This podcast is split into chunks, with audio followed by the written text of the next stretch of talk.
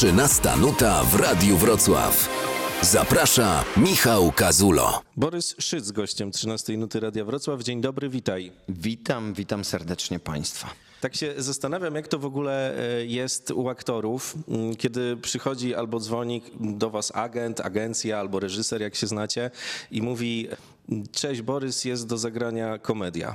No, czasem wygląda to tak, że dzwoni reżyser, czasem, a najczęściej jednak jest tak, że odzywają się do mojej agentki z propozycją, przesyłają scenariusz i zaczyna się jakby cała rozmowa, historia od przeczytania scenariusza. A czasem scenariusz to nie wszystko, no bo musi być reżyser, muszą być aktorzy, musi być dobra ekipa i tak dalej.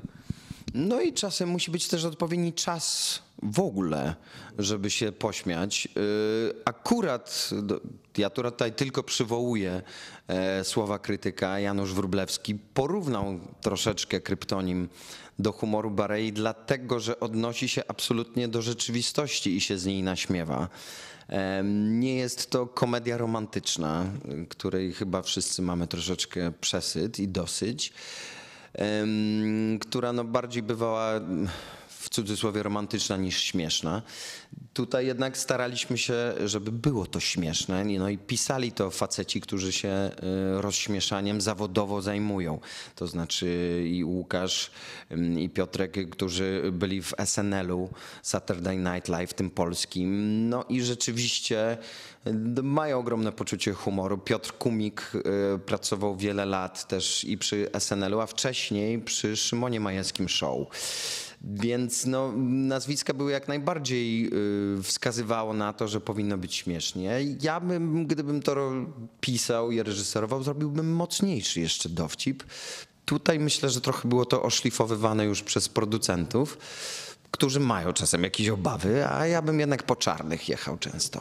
To jest też tak, że jak widzimy ten tytuł Kryptonim Polska, to trochę i trailery zapowiadające, one były dosyć długie, przynajmniej ja widziałem takie 2-minutowe zapowiedzi, to trochę dajemy się oszukać, że to będzie uderzenie w jedną stronę, że to dostanie się tylko tym, którzy tam w Białymstoku wiemy co i kiedy robili i w jaki sposób, że to będzie takie jednowymiarowe, ale jak siadamy już i zaczynamy wchodzić w tę historię, to widzimy, że to jednowymiarowe nie jest. I tak najprościej, jakby chciał nie zdradzić, o czym to jest, ale trochę o tym opowiedzieć, to bym też nawiązał do historii Roma i Julii. Nie wiem, czy się zgodzisz. No tak, bo to jest dokładnie Romeo i Julia w dwóch taborach, takich, wiesz, prawicowym i lewicowym.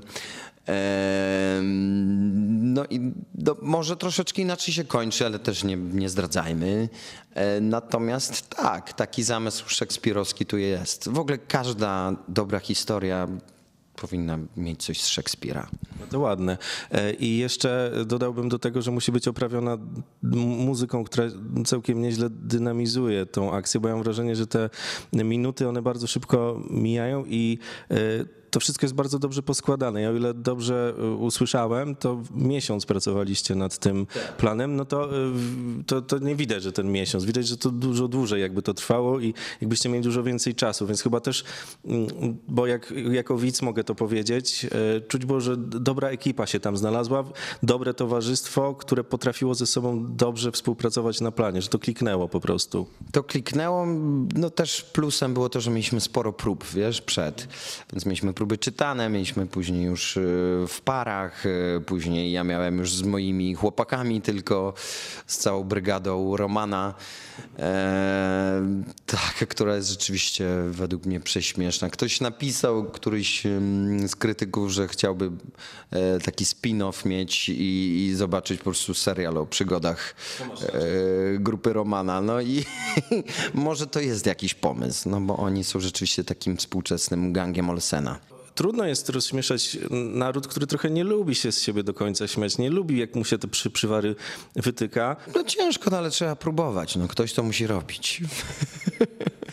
i wy to robicie i zastanawiam się też, czy jak wiedziałeś już, zgodziłeś się na to, że zagrasz Romana, to czy dostałeś kalki z pewnymi postaciami, no bo na których ta rola musiała być wzorowana, bo to widać konkretnie. No nie będziemy też tutaj wprost mówić, ale myślę, że każdy się domyśli, jak tylko zobaczy kilka scen. No oczywiście, no to jest też ta część lekko przerażająca tego filmu, że te postaci znamy z życia codziennego, politycznego, społecznego. Także jest tam troszkę pana Roberta, trochę pana Wojciecha. No było z czego czerpać niestety. A mnie zawsze u aktorów też bardzo ciekawi ten moment, gdy już się zaczyna dziać. To znaczy, gdy z Borysa stajesz się na przykład Romanem, nie? To jest też jakiś koszt, który płaci się jako później ten Borys, kiedy wraca się do domu, nie wiem, idzie, trzeba być w tej rzeczywistości. Jak u ciebie w tej chwili wyglądają te momenty powstań i lądowań? Myślę, że całkiem dobrze, to znaczy dobrze sobie z nimi radzę. Teraz moje życie w ogóle jest dużo bardziej uporządkowane od paru lat. Od 8 dokładnie, bo tyle nie piję i troszeczkę rzeczywiście to życie zupełnie inaczej wygląda, nie troszeczkę, tylko zupełnie inaczej. Także emocjonalnie i sposób przygotowywania i później wychodzenia z roli, no nie zlewa mi się to jakoś tak w całość z moim życiem, tylko staram się to oddzielać i chyba bardziej teraz u mnie na piedestale jest rodzina. A zawód jest jakby torem bocznym, który staram się, na ile umiem i mogę, nie wnosić do domu. Także właściwie za często moja żona nie widzi, że ja się przygotowuję. Może rzeczywiście jak mam jakieś takie bardzo długie sceny, trudne, no to gdzieś tam sobie ten tekst zobaczy, że ja przegaduję sobie albo czasem zdarza mi się grać w innym języku. Teraz mam taki serial norweski, gdzie gram i po rosyjsku, i po angielsku, więc to sobie gdzieś tam wgaduję, jak to się mówi. Natomiast staram się jakby nie wnosić, ale no oczywiście ona by mogła mieć inne zdania na ten temat, no bo pozostaje cała część fizyczna, to znaczy na przykład teraz jak widzisz mam brązowe włosy, a byłem jeszcze przed chwilą dosyć jasnym blondynem naturalnym swoim, miałem włosy. To jej przynoszę do domu, że nagle inaczej wyglądam, pewnie zaczynam troszkę inaczej chodzić, może wiesz jak jestem, mam takie sceny. Paradoksalnie jak mam takie sceny, gdzie muszę się gdzieś wynerwić, że tak powiem, i dać tych dużo emocji jakichś takich negatywnych, to paradoksalnie się ich pozbywasz i wracasz do domu po prostu wyluzowany. Wywaliłeś z siebie całą złość, jeżeli nawet ona była na coś innego, no to w jakimś sensie ten nasz zawód staje się takim katalizatorem i oczyszcza mnie z tych emocji, więc ma jakiś taki walor terapeutyczny. Jestem ogromnym fanem, nie tylko pewnie ja, bo patrząc na popularność podcastu Kuby Żulczyka, Julka Strachoty i tego, co zrobili swoim podcastem Co ćpać po odwyku. Zachęcam jeszcze raz, jeśli ktoś nie widział, bo już z Kubą niedawno zresztą zapraszaliśmy, żeby się odważyć, z tym skonfrontować. Natomiast umiejętność powrotu takiego zbudowania siebie na nowo, pokazania ludziom, że można w inny sposób i dania przykładu trochę.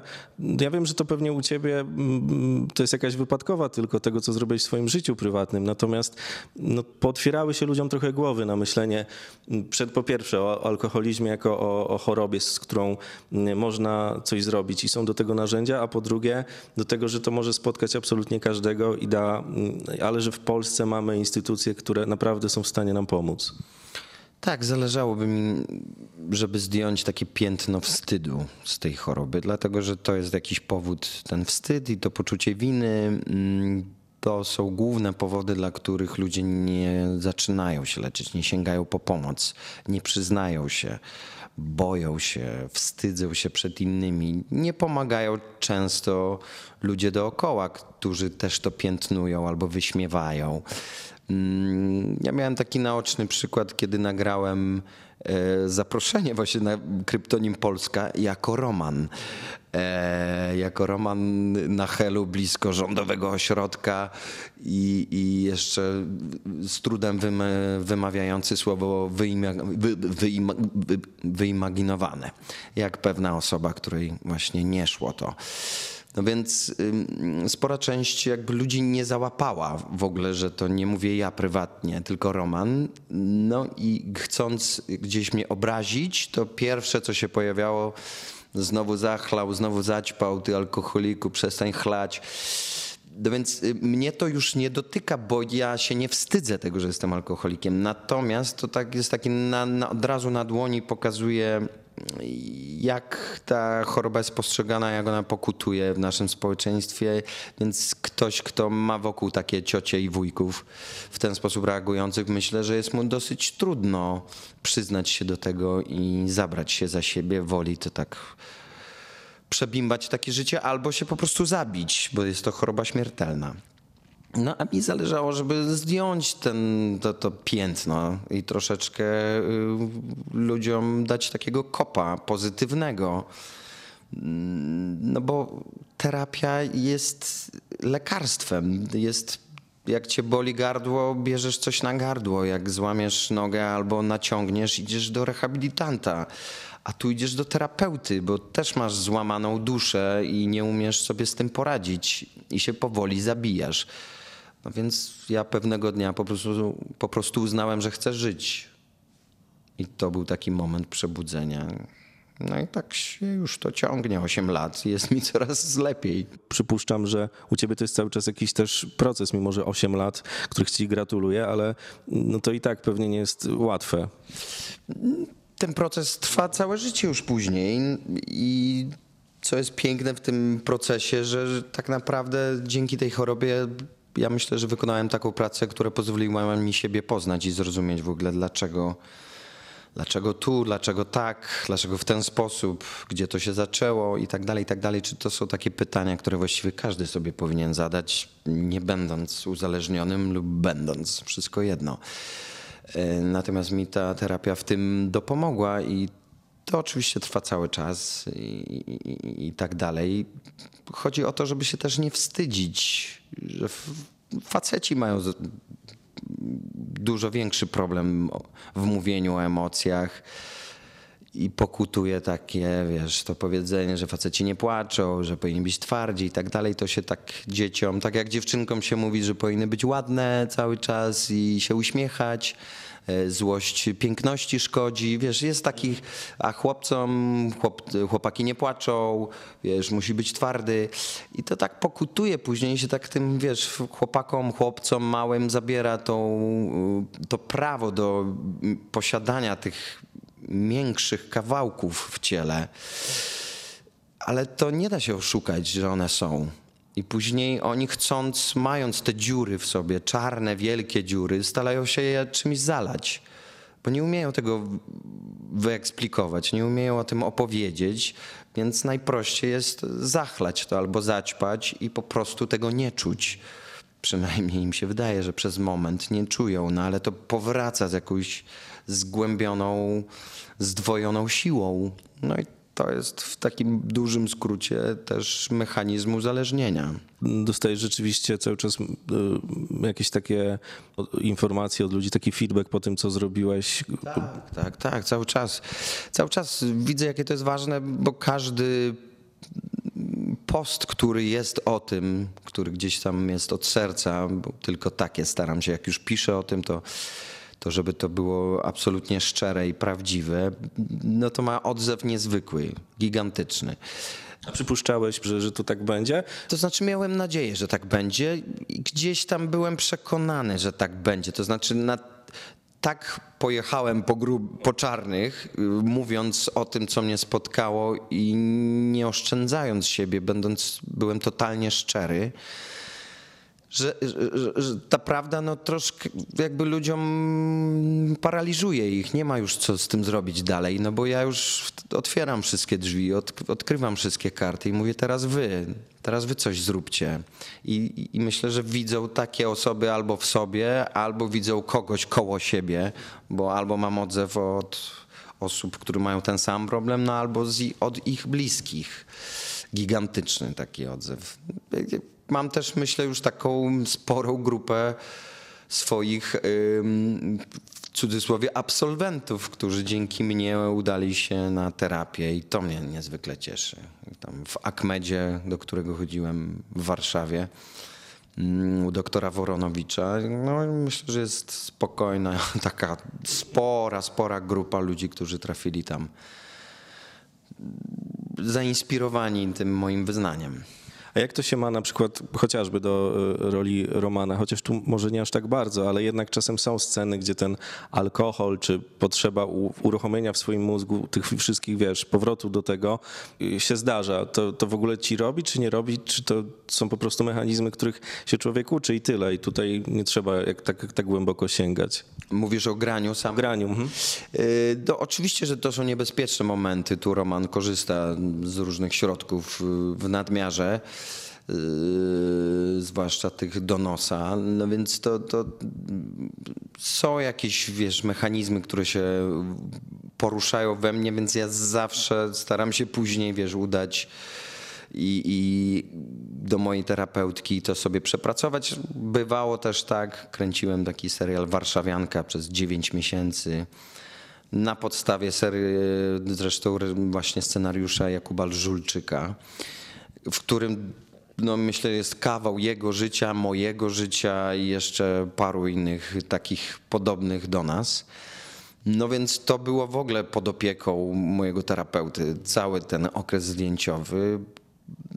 No ale też potraktowałem go jakiś rodzaj takim rozliczenia się mojego prywatnego z moją przeszłością, więc starałem się, żeby miało to jakiś wymiar terapeutyczny, ale jest to trudne oczywiście. Natomiast Roman, myślę, jest jeszcze przed terapią.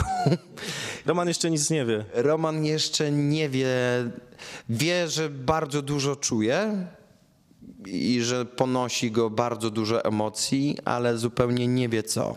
I myślę, że to jest przypadek właśnie tych krzyczących chłopców na wiecach, bijących innych.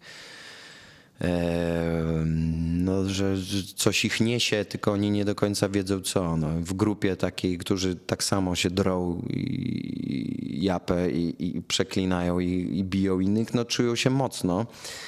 No ale zostawieni sam na sam z kimś, myślę, że pewnie by się rozkleili i można by ich po prostu rozłożyć na części pierwsze i tam dojść do jakiegoś sedna. Każdemu z nich przydałby się terapeuta po prostu. Na 100%, także polecam niektórym psychiatra, jak Wojciechowi, więc no, różne, myślę, są tam jeszcze przed nimi koleje losu, który właściwie no fajnie, no bo mają przed sobą cały czas możliwość zmiany, więc tego im życzę. No i ten Staszek, jeszcze tylko o nim powiedzmy, bo to jest też bardzo dobra rola Maćka Musiałowskiego swoją drogą. To jest taki opis tego, o czym opowiedziałeś, co się dzieje w momencie, kiedy jeden z nich, chociaż on tak przez przypadek trochę, ale jednak chwyta się tego świata. No i on sobie później musi zmierzyć się z tym, co go ogarnia, czyli z tą miłością, z tym światem prawdziwym trochę i pod tą przykrywką poszukać trochę w sobie tej prawdy.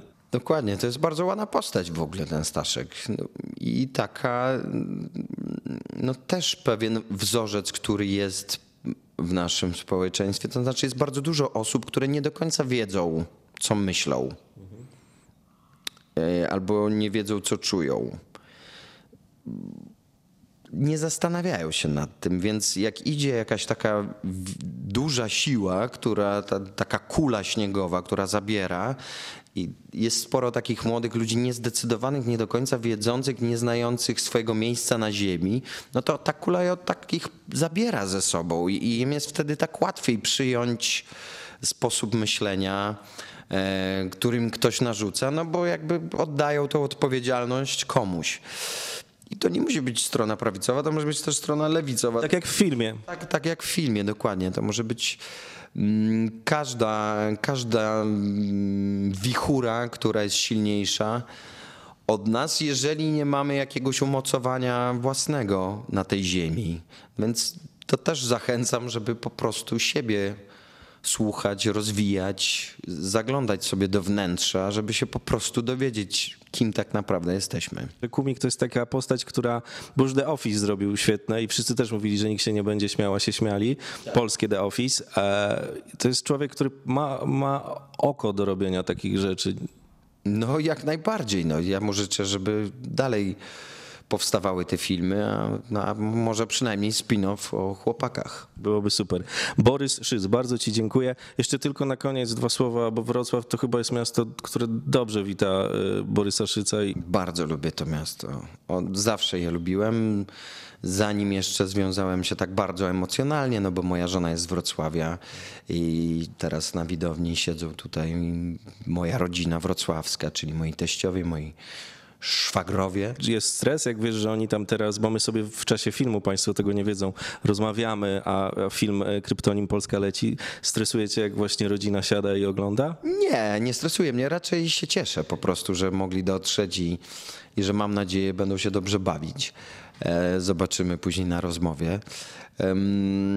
Tam jesteśmy bardzo blisko, także spędzamy, wiesz, razem wakacje, święta i tak dalej, więc to nie jest tak, że my się rzadko, wiesz, widujemy. Ja też tu często bywam we Wrocławiu i bardzo to miasto lubię pod każdym względem, i kulturalnym, i architektonicznym, i miłosnym też.